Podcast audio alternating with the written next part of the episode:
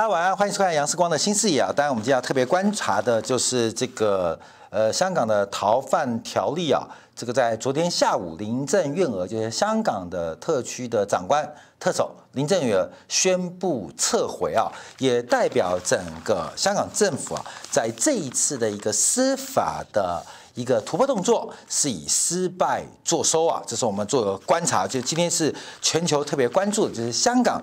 呃，政府，香港特区政府针对整个逃犯条例是进行了一个撤退跟让步的动作，这也显示啊，其实整个特区政府在这边设置的不当，跟相关领导人的这个呃选择啊是。没有担当，我们直接讲是没有担当啊，这个基本上还是做让步啊。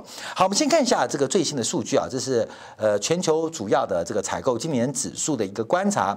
根据最新香港的经济发展，呃，受到整个这个呃逃犯条例。的一个街头的冲击，使得香港的景气出现非常大的一个衰退，包括了出口大陆的订单创下了两千零九年二月份以来的新低，采购量的活动，还有投入品的库存都是创下历史新低的差，那包括企业对于未来的信心也是创下。历史新低，所以香港经济在第三季应该明显会出现一个衰退的发展。那我们今天用的标题呢非常凶啊，叫做“罪恶之都，逃犯之岛”。那香港的未来何去何从？香港没有未来啦，所以没有何去何从的未问未未那个未发展呢？今天因为世光最近啊，你看我们这个金钱报录也比较短，新视野录比较短，为什么？因为要开始选举，要开始联署了，所以。不是我，呃，这个节目当中啊，时间比较短了，是因为等一下我们因为直直播七点半，因为等一下我九点钟还要赶去跟我们这个记者同业们呐，要进行一个这个聚会跟会议啊，那约到九点，那约为什么约那么晚？不是故意约那么晚，因为我要直播啊，所以我们时间都会缩短，原因在这边啊，所以不是视光比较短或身体不好，是选举开始啊，跟大家可以分享沟通的机会会嗯商聚是受限的。那未来我们办很多线下的一些活动，也欢迎大家共襄盛举啊。这个联署的活动将从下礼拜即将要正式展开，也希望大家多多来做一个支持啊。好，我们看到这是香港经济的一个发展。那经济发展是在政治选择出来的必然结果。我们就提到香港，它的呃特殊是来自于这百年来，甚至这一百五十年来政治的特殊安排。香港的特殊并不具备地理优势，也不具备资源优势，也不能说是它有制度优势。它唯一的优势就是这一百五十年来受到国际海权贸易的发展，包括了大英帝国向外的殖民，还有亚洲代表根据地的需要，使得整个香港在过去过去前那一百年，就是一八七零年、一八八零年到一九五零年时代，它具有的是一个英国的一个特殊的地位。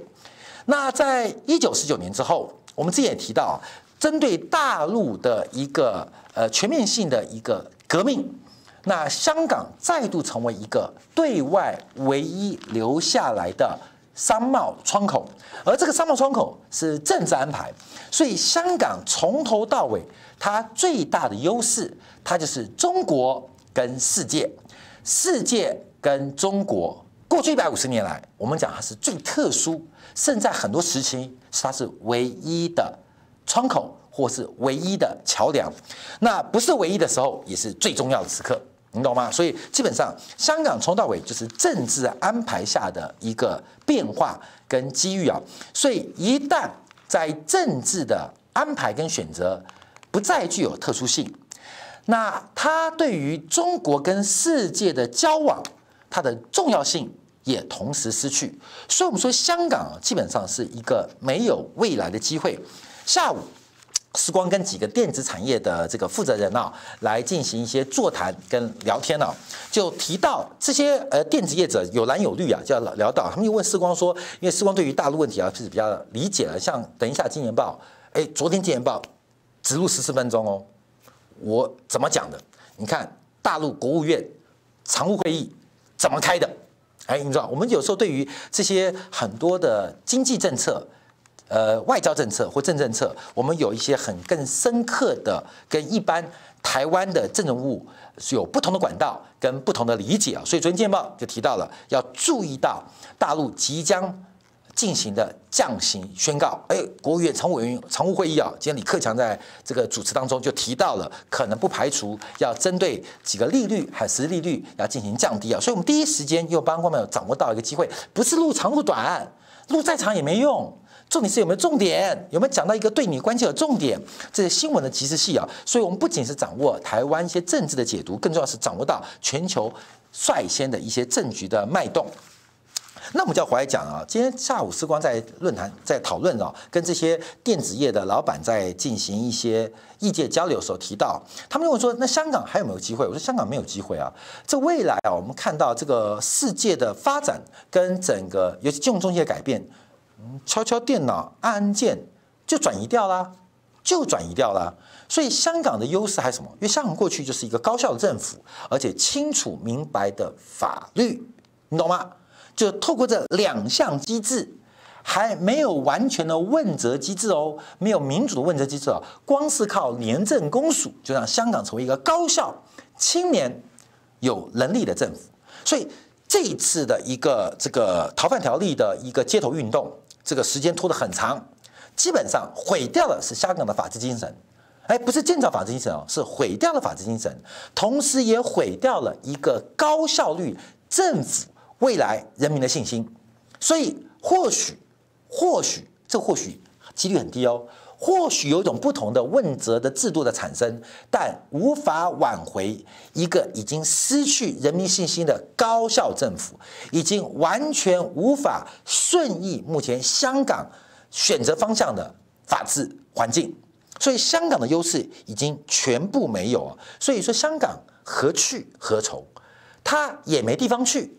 他也没有可以效仿学习的对象，所以我们才提到香港的问题啊，这个港岛港岛，这个香港的崩溃跟垮台啊，这是已经是一个另外一门大生意。我们特别提到大生意啊。好，这是反送中的五大诉求。今天我们提到这诉求啊，我看五项答应了也没用啦，你懂吗？这个活动的本质，你从利比亚、叙利亚、乌克兰知道，从头到尾是在乎诉求。而不在乎五大、六大、七大、八大还是十九大，不重要，你懂吗？从头到尾就是要推翻你，就是推翻、推翻再推翻。你看台湾在二零一四年的太阳花运动，不是也是一堆诉求吗？就最后什么诉求？最后就是林非凡做大官嘛，不是不是吗？不就是吗？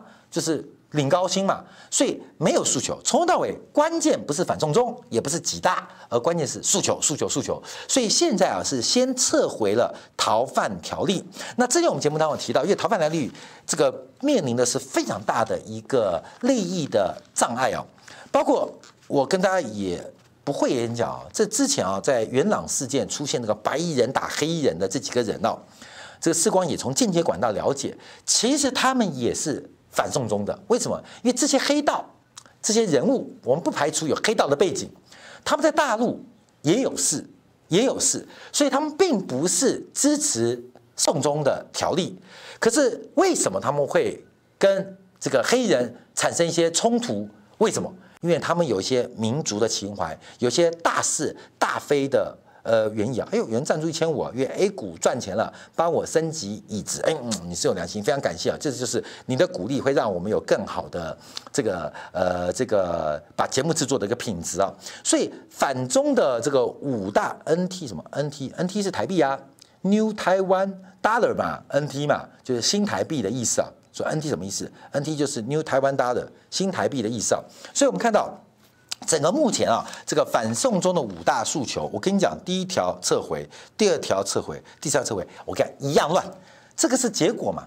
这个从等一下我们要提到的这个重点，同样重点就是乌克兰，因为包括我们看到西方很多政体制啊，不管像阿根廷、像智利、像巴西、像秘鲁、像东欧、像这些亚洲新兴国家，在根据过去一段时间美国的价值观当中，事实上。很多的不管是经济的做法，或是政治做法，其实是要符合美国的利益，并不是满足当地人的利益。你看，在过去这五十年的民主化的过程当中，民主化过程当中，有哪一个国家有巨大的成就？你说有啊，台湾，台湾确定有吗？台湾确定有吗？自从台湾开始进行了总统直选之后，台湾的经济就再也没有高速成长过。这不是一个很好笑的事情吗？所以说，哇，普选民主、民主自由是台湾价值，到底是价值重要，还是吃饱跟吃好更重要？所以你看到这个民主制度一旦实施之后，不管是韩国，不管是台湾，基本上重启经济啊就开始停滞不前。那这个停滞不前。导致新一代的青年他们面临发展困难的问题，继继而导致更多的社会的循环。好那台湾的下一步是谁呢？台湾的下一步，韩国照目前发展下一步，那就是阿根廷嘛，你懂吗？就是今天的阿根廷，今天的乌克兰，就是明天的台湾，可能是后天的香港。为什么讲乌克兰？这个休克疗法基本上是这个芝加哥学派啊一个非常重要的一个理论。芝加哥学派讲的是一个自由主义，他们在这个自由学派，芝加哥学派这几年已经被美国淘汰了，你懂吗？已经被美国丢到了历史的垃圾桶，已经烧成灰烬了，你懂了吗？可是常常被一些落后的新兴国家拿来用。芝加哥学派被丢到垃圾桶很久很久，所以我说，等我讲的台湾政治是非常荒谬。可是芝加哥学派这种自由之风、经济自由之风、分配自由之风，仍然成为美国对外输出的一种价值观。所以，这个包括像当年巴西经济危机、像阿根廷的经济危机、包括苏联的经济危机，都决定休克疗法，就是让事前啊、事情啊、让整个环境啊。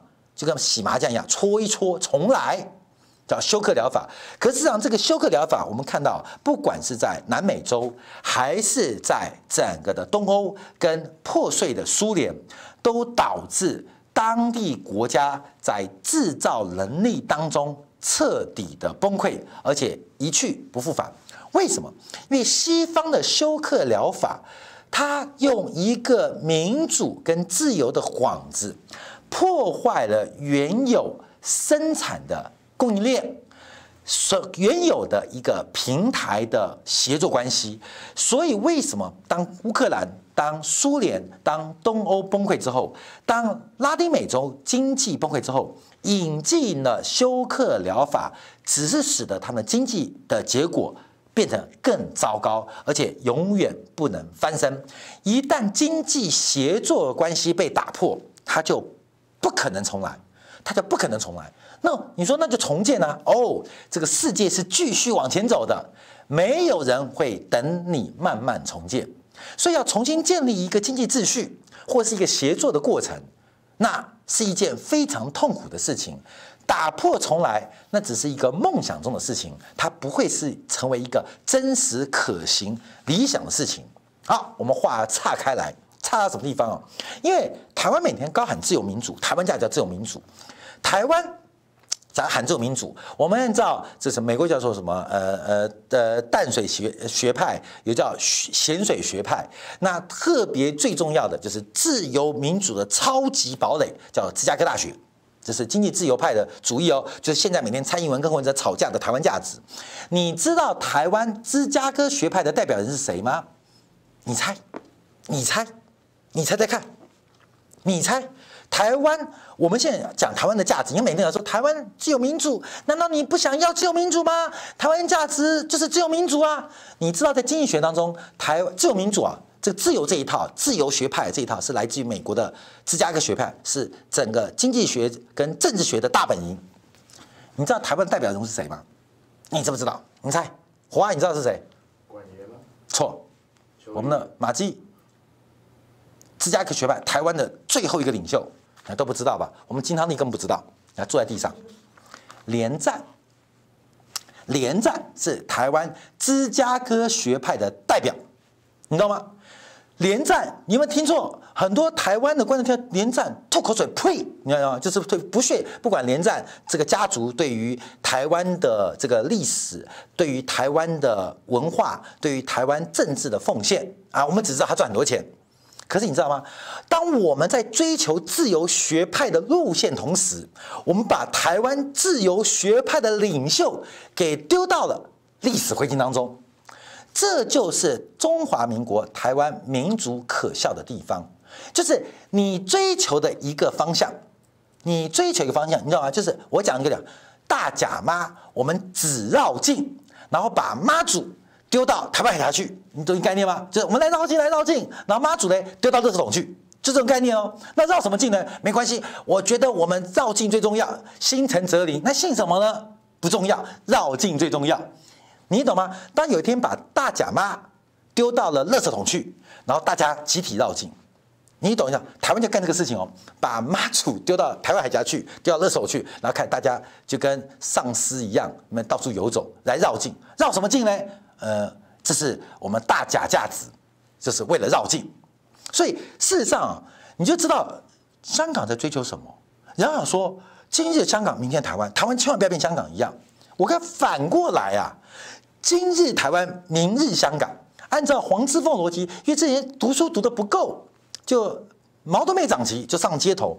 可事实上，你看到台湾的政治发展经验，没有对错问题，而是路线选择问题。你今天是谁？明天要干嘛？怎么去？这是我们这次选举的主轴。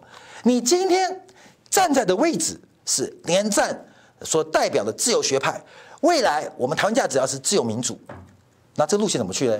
那连战应该当选总统啊，这不就是自由民主的台湾价值吗？这有学理支持，这有经济支持，有政治支持。那连战呢？请问连战在台湾今天出来选总统，你觉得会选上吗？他选上被打翻了，我跟你讲。所以这就是民主的可笑性，你知道吗？我们一个两千三百万好好的国家，被这个这一套制度给打烂掉了。所以我讲了修克修克疗法没什么好讲的嘛。你说有希望吗？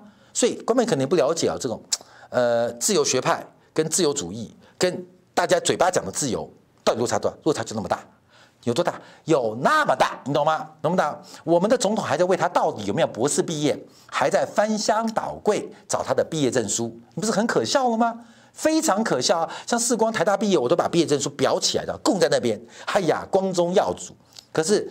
伦敦政经学院毕业的这个蔡英文，他当然不在乎啊，就跟林非凡不在乎他的学历一样嘛，因为那个学历是政治安排的嘛，你懂吗？政治学生就跟马英九一样，政治学生，他进哈佛，他其实政治学生，真的努力吗？也没努力，那，就是关系好就去排你去念一念。美国人、英国是这样培养亚洲的领袖，所以他太了解他那一张毕业证书的价值在哪边，不重要。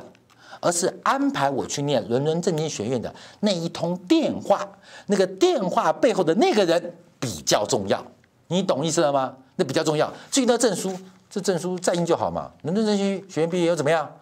哎，你们不知道啦，很好念的，很好进的，就是很好进，真的很好进。所以这个事实的真相跟我们想的不一样。所以我们从从乌克兰哎举例来看看香港，来看看休克疗法，来看自由主义，就知道其实在。这些新兴国家进行的民主过程是非常非常离谱、可笑到最后可悲的发展，尤其是台湾民主发展的过程，更成为很不幸的是中国共产党的对照组。假如今天中华民国够成功，我跟你讲哦，对于大陆的压力会是极大。但就是因为中华民国极失败，什么失败？就是空有一个投票制度，还不叫民主制度哦，空有个投票制度，可是靠你每四年、每两年投一轮，把台湾给搞砸了。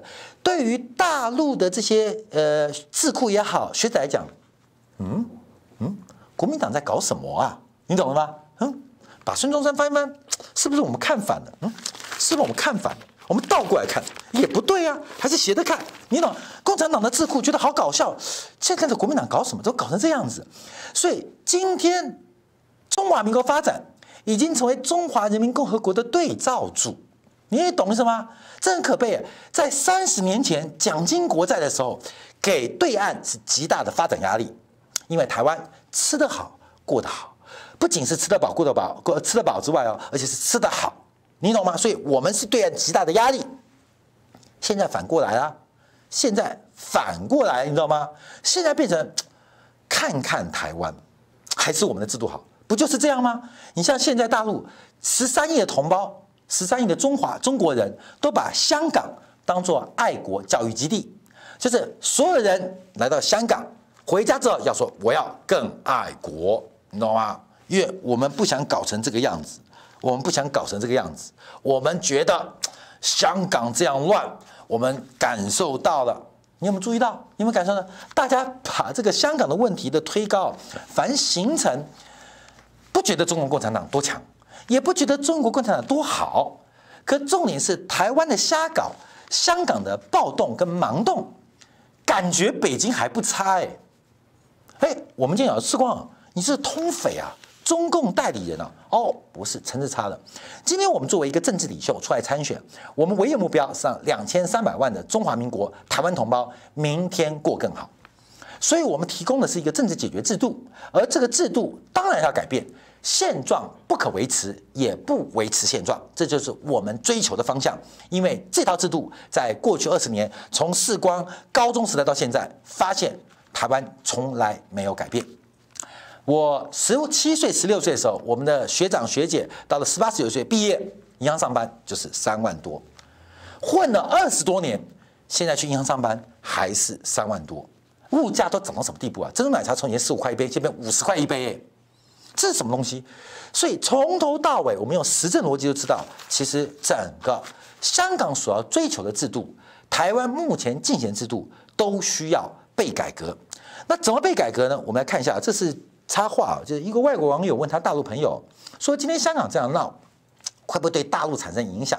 毕竟啊，这个很多西方西方国家所乐见的，他大陆培养培养就就基本上，因为香港变成爱国教育基地啊，如今香港那帮废柴对大陆人影响还不如猪，哇，这讲话很难听啊！哎，香港人还不如猪哎，为什么这样讲？因为香港闹到现在，没有任何北京中央的领导出面表态。”倒是猪价大涨，国务院总理积极的召开专项会议，所以也就是站在北京的视角，香港问题还不如猪的问题，就是香港那些人呐，啊，还不如猪，你知道吗？不值得我关心，没空关心呐，那猪比较可爱，香港人不重要，随便你。所以今天你看，我们做很多动作，像现在为什么？你看美美国现在也抛弃香港，英国为了包这个 Johnson 自己的事情也抛弃香港。黄之锋来台湾求求蔡英文、苏贞昌通过个难民法，就蔡英文跟苏贞昌基本上拿一个冷屁股对他，全世界人都把香港抛弃了。黄之锋今天回香港，其实他心中是百感交集。假如他能感觉到，他发现大家都很会起哄。可真正需要你伸手帮助的时候，不仅美国没有，不仅英国没有，不仅日本闷不吭声，连以为最会帮助港独的蔡英文、苏贞昌，竟然也是冷言以对。香港人碰到的是国际现实，香港人碰到的是各方利益。香港人以为他追求的普世价值会得到大家的援助，有有，就是 FB 暗赞的那种援助啦。我给你一个赞，知道吗？就说万人响应，一人到场啊！你知道香港，所以黄之锋来到台湾，短短的一个旋风之行，你看新闻也不播也不报，台湾人漠不关心。蔡英文、苏贞昌也给他冷眼相对，给他一个冷水喝。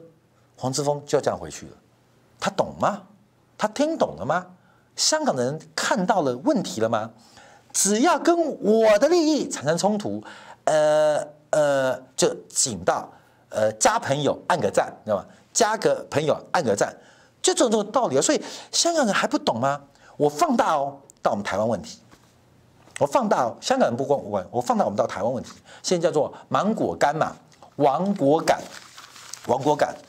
你以为美国、日本、英国真的会为台湾做什么奉献跟贡献吗？你不要做梦了，好不好？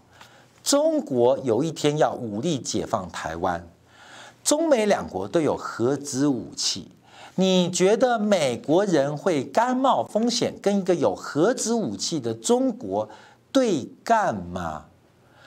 中国打输了，那我们再发展五十年；中国打赢了，美国会失去什么？这是敢不敢打的问题哦。当你不怕输的时候，你就会赢，你知道吗？两两个车对撞，比谁胆量大？我们一天每天期待日本、美国、澳洲会来支援台湾、保护台湾，会吗？你确定会吗？昨天啊，今天有个消息，日本的什么这个自卫队又派了五艘战舰从台湾海峡开过去，开过去就不按个赞吗？加好有意思啊！我跟你保证，等到台海发生事情啊，日本作业队躲得远远的。安倍是要日本复兴哦，安倍当然也要追求日本的安全，可在日本在亚洲的地位跟中国的关系，还有未来的复兴，还有安全的过程当中，他会做平衡跟考量。你在台湾问题介入，你觉得你是安倍，你会做什么选择？你会做什么选择？你会做什么？关键你去换位思考嘛，你是日本首相，你要付出多大的代价守护台湾安全？你是美国总统，哎，你就讲川普都当总统，为什么你不能当总统？你就想想，你是美国总统，你认为两岸发生战争是帮助台湾守住海峡，还是干脆我们谈一谈？哎，你这样是不对的，你这样是不对的。这个台湾问题要和平解决，但你要打他，要给我遮掩费啊，你懂吗？一定是这样谈的啦。这事情我可以装作不看到，为什么？因为我要处理别的事情。你看伊朗问题。中东的问题，欧洲的问题，好多问题要解决。可这个事情啊，我也不能不管。但你都打都打了，那就大家来谈，这不是这样吗？这个地盘本来就是中国的，本来就在东亚，你觉得会怎么样？所以看看黄之锋今天啊，哎，我们台湾这新闻故意冷处理哦。你看黄之锋，不要说英国、美国、日本怎么对他了，你光光看台湾人怎么对待这些香港的青年黄之锋的，你就看看台湾怎么对待香港的，你就看看，你去想想看哦，哎，我们今天很多观众，你看，你就是蔡英文书记对黄之锋竟然冷淡到如此地步，哎，冷到有点好冷，你知道吗？黄之锋都感冒了，你知道吗？太冷了，不是冷气房冷，而是没有想到。台独的人士考虑到自己发展的利益而放弃或是不愿对于港独给予一些关怀跟支持，全部停在口头上。那连台湾都这样对香港了，那其他人会怎么对台湾呢？这就是个现实啊，就是个现实啊！占领台湾，活捉金汤力，我们的金汤力每天每个人都要活捉你，金汤力，不会的，不会的，他很快又会世界周游了。他的地球很大，他的世界很大，他世界很大，所以到打到台湾不见得可以活捉到他，你知道吗？金汤力喜欢韩国人吗？没有啊，没有啦。金汤力的前前任男友对，是非洲人嘛，知道吗？对，非洲人，对，我爱地球人，你爱地球人嘛？怎么这样讲呢？对不对？对，韩国也是历史上是中国的一部分嘛，高句丽嘛，对不对？不要有这种民主义啊，对。所以你看，港独今天去找国民党立委，别搞笑，这里不需要战略忽悠局啊。台湾会被大陆对港独今天跑这个这个国民党啊，国民党已经没救了，真的真的没救，完全没救，完全没救。前几天我讲说这个郭台铭的问题跟韩国的问题啊。韩国瑜最糟糕的地方，我感觉就像二零一三年连胜文，嗯，二零一三连胜文，那二零一四连胜文有什么不同呢？二零一三年连胜文讲了一句，国民党在这样搞，就是叫做大明王朝，这就是台湾中华民国这样搞，就是大明王朝。大家听了好棒，民调制度爆升。等到被国民党提名之后，嗯，你不就是小崇宗崇宗吗？这个崇崇祯皇帝吗？你看起来就像啊，看起来就像被选民给唾弃。韩国瑜跟连胜文一模一样，明明大家喜欢你，是因为我讨厌国民党，我也讨厌民进党，所以韩国瑜那种韩流就起来了。可当你要选总统的时候，你知道吗？狗狗敌呀，又舍弃不了，又放弃不掉这个国民党的烂机器，你懂我意思吗？所以韩国瑜为什么那么难选，而且民调一直滑落？韩国就要痛定思痛，把国民党丢掉，韩国瑜就选上，真的哦。因为台湾最大党是讨厌民进党，第二大党是反对厌倦国民党嘛。你只要把这两个党丢掉，韩国瑜就不就起来了吗？去年的时候，韩国瑜有国民党什么样的支持吗？不就是一瓶开水、一碗卤肉饭就去啦，对不对？当然。呃呃，在他的这个云林豪宅里面喝矿泉水、吃卤肉饭呢、啊，为了健身。我们现在知道他喝吃卤肉饭跟矿泉水，原来是为了这个养生啊。所以郑仲凯去找锅了吗？什么意思啊？他什么意思？找锅。所以韩国瑜最大的问题就是，你放下国民党，你丢掉国民党这个烂机器，你就会选上嘛。好，这时候就是韩国瑜舍不得国民党这台。破机器，因为它会有声音，还会动，嗯、好像不丢丢掉它选不下去，但沾了它感觉一身腥。好，这是这这个这是韩国瑜跟国民党关系，国民党对郭台铭就更搞笑了。国民党这台烂机器是不会动的，那怎么会动？跟郭台铭借的油，你懂吗？就是没油了，呃，郭董拜托给我一点油。好，油加进去，国民党这个烂机器咯咯咯咯又动起来，你懂吗？所以今天啊。郭台铭跟韩国瑜都碰到一个烂机器的问题，就是国民党啊！你看呢？你看韩国瑜到新北造势，你看朱立伦什么嘴脸？你看侯友谊什么嘴脸？没空参加，我没空。哎，韩国瑜找我有空啊！我再忙我都拨空去去撑你，这叫做兄弟嘛！你看朱立伦、侯友谊，那因为他们可能三缺一，在家里打麻将，你知道吗？没空。那国民党就是个烂机器，所以韩国瑜最大的问题什么？那个来志强。哦，郑仲凯，不要再捐了，你妈会骂你。哎，大师啊，这其他人赶快赞助，我们讲那么辛苦，你不给我们支持一下，对不对？对，这个是这个英文，Newman Lin，贾克伯，新人林，国民党实在太烂了，雅各哦对，呦呦，下次还有简体字啊，所以那龙应台跟李敖的公子啊，李敖公主还认识啊，龙应台啊烂人一个嘛，卖书赚钱的嘛，写文情小说的，你知道吗？哎，之前讲反核的那个日本讲情节小说叫什么名字？啊、呃，言情的那个吗？对，言情的那叫什么名字？呃，什么？哎，不是言情小说的啦，那个女生反核联盟的。哎，有没有人知道？快对对，我们来看一下我们的聊天室，就是讲那个反核的，每天讲那个在专栏作家写那个言情小说的，对日本小说那个女生叫什么名字啊？对对，琉璃儿，对琉璃儿，琉璃儿，琉璃儿，你知道吗？哎哎哎哎。琉璃儿她过去所有的著作都是管男人的鸡鸡，而我没有讲说真的，琉璃儿每一篇文章都是讨论男人的鸡鸡。哎，她本身就是一个文情小说，她的眼光就只有男人的鸡鸡。琉璃儿，就琉璃儿成为台湾在反对核市场的啊意见领袖，你不觉得搞笑吗？管鸡鸡的人去管一个那么大的机器。你知道，就琉璃儿啊，不是搞笑吗？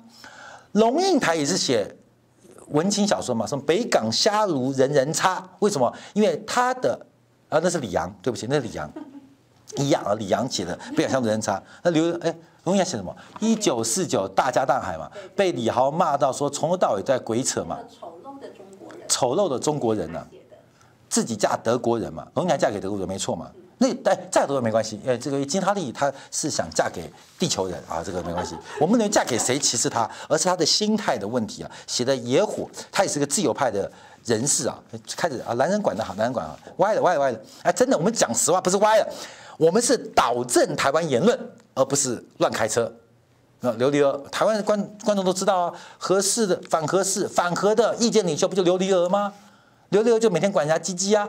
真的吗？你看他小说，《苹果日报》每天赚的就是男人跟女人偷情，那男人的性怎样，男人的怎么样，然后这个进去之后会怎样，出来会怎么样？琉璃儿都写这种东西哦，就没有想到日本的这些情色影片，因为网络 download 太便宜啊，赖都可以分享，你知道吗？他的情小说没人看，因为只有文字，那写的又不好，没有画面感，那干嘛开始搞反核？你看这人，你看。嗯，对，你看，就是乱七八糟，这什么？这就是所谓民主，民主的环境，这叫真民主吗？我们只拥有一个投票制度，这个民主可差远了。好，最后我们提到也是，哎呦，八点零五了，因为时光都要赶着另外一个活动啊。要见面啊，所以不是时光很短啊，是博洋不是杨博。你看啊，来来开曼娘来来，我们来看一下这个，他们讲说这个内部压力嘛，高房价、贫富不均、资源分配不均，这不就自由结果吗？不是自由吗？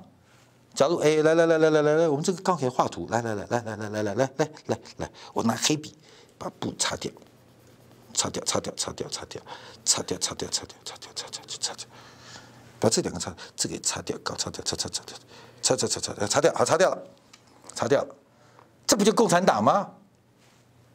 这不就文化大革命吗？这不就大炼钢吗？贫富均，资源均，嗯。那你们应该不是反送中，而是把香港送给中国去啊？这不就自由的结果吗？什么叫自由？什么叫自由？这个世界很现实，它就是一个常态分配啊！我画的不是很漂亮，就常态分配，常态分配。我们可能在这边，我们也可能来来换一个介绍，我们可能在这边，我们可能在这边，我们可能在这边，这社会就这样啊。你在哪边我不知道，什么叫做不均？在常态分布当中就是不均啊！你要自由就是不均啊！所以自由跟平等加一个博爱啊啊，立正了，正好是国父孙中山讲的自由平等博爱嘛，应该是吧？应该是，我也忘记谁讲的，反正这个平等鬼扯，你知道吗？不可，因为自由跟平等是矛盾的，所以最后只要靠博爱。来予以糊弄，你知道吗？因为自由啊，不爱呃，自由啊，平等啊，这两面吵。自由是右派，自由是右派，右派在你的画面当中啊，自由是右派啊，在你的画面右边。然后呃，这个平等是左派啊，两个打翻天了啊，博爱，你知道吗？就是鬼扯嘛。所以你们到底是左派右派？你们要贫富要均等，要资源要均等，有可能吗？有可能吗？世光之前的小朋友要念这个国中，念私校。我上次举过例子，去了静心在心参与这私校上课，尤其这个静心哦，台北市静心是升学率最高、最好的国中私校，好贵。现场家长说明会啊，大概快八七八百个，只招一百多个。你知道校长叫什么吗？我们是秉持中华文化教育，静心小学要教出来的人就是中国人。我告诉你，我现在呆掉了。世光的民调，全台湾之认为自己是中国人就百分之二点六，现场的家长不会就是那百分之二点六吧？你懂吗？我跟你讲，台湾人有问题，你知道吗？这些家长，我支持台湾独立，小孩送终，你知道吗？送给静心小学，我们强调四书五经的苦读，我们要好好钻研中华文化。妈个头的嘞，你知道吗？我很想起立，哎，现场台独家长能不能离开啊？这金小学会坏掉你们小孩脑袋，请把名额留给中国人，可不可以？我很想举手，你知道吗？因为我看那家长很恶心，你知道吗？很恶心，全台湾只有百分之二点六的人认为自己是中国人，都在静心小学的招生大礼堂里面，我跟你讲。这这这这好笑，真的，这真实发生。说我懂，看一下，不会嘛？我看你这样子也不像是这个大中国意识的啊。可是为什么把小孩念去念大中国意识的静心中小学嘞？想不通，你知道吗？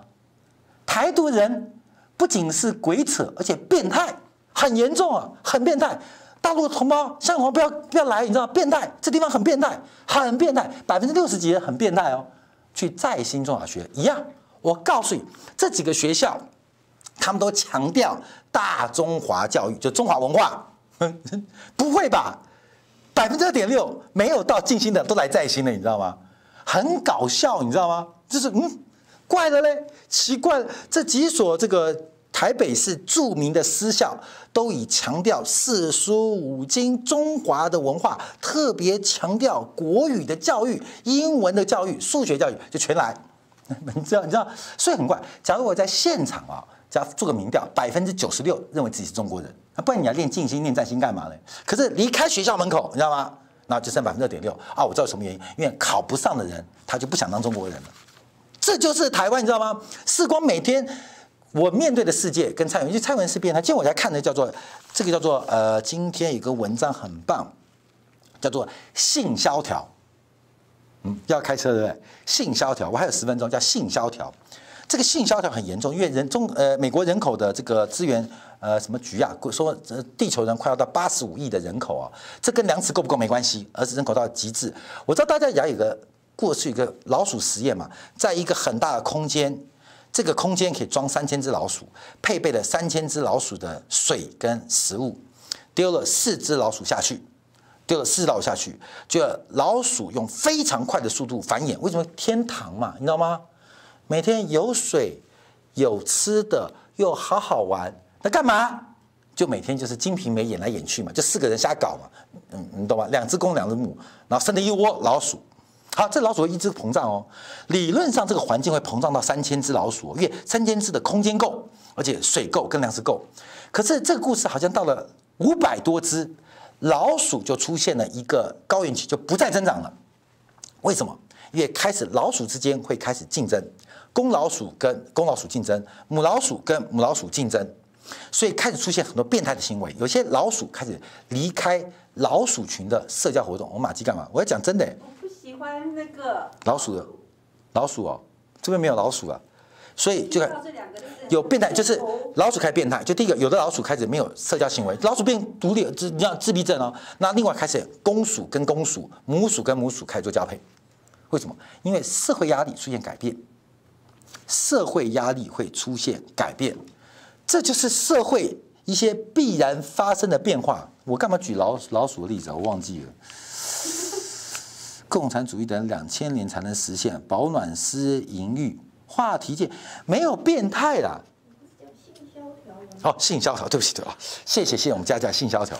我跟你讲性萧条，蔡英文会当中华民国的领袖，我跟你讲，就是一个老鼠实验当中的必然结果。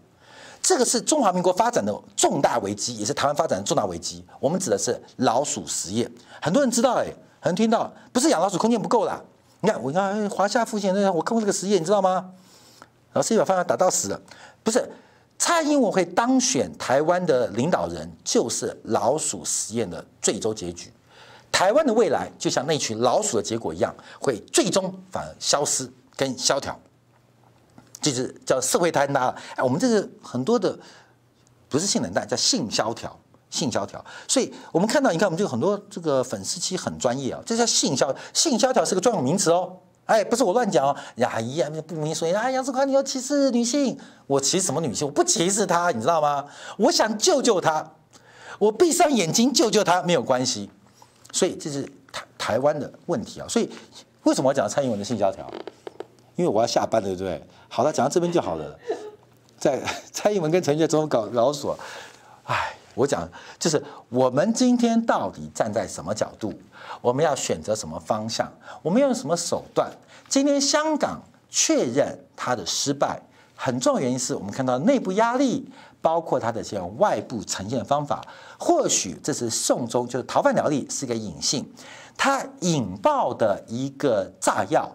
是一个左派政府的需求，而跟上街追求自由的民主的口号却出现了矛盾跟不同。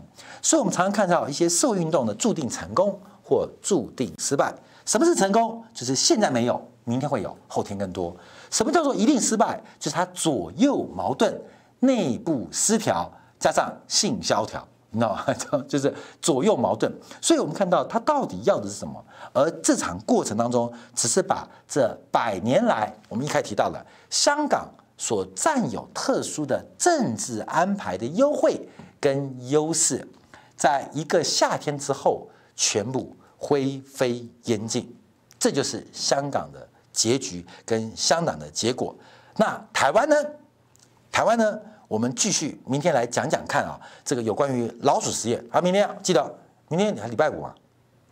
明天我们来讲性萧条。好，谢谢感谢观众朋友，这个今天收看杨思广新视野，我们明天晚上与您再会。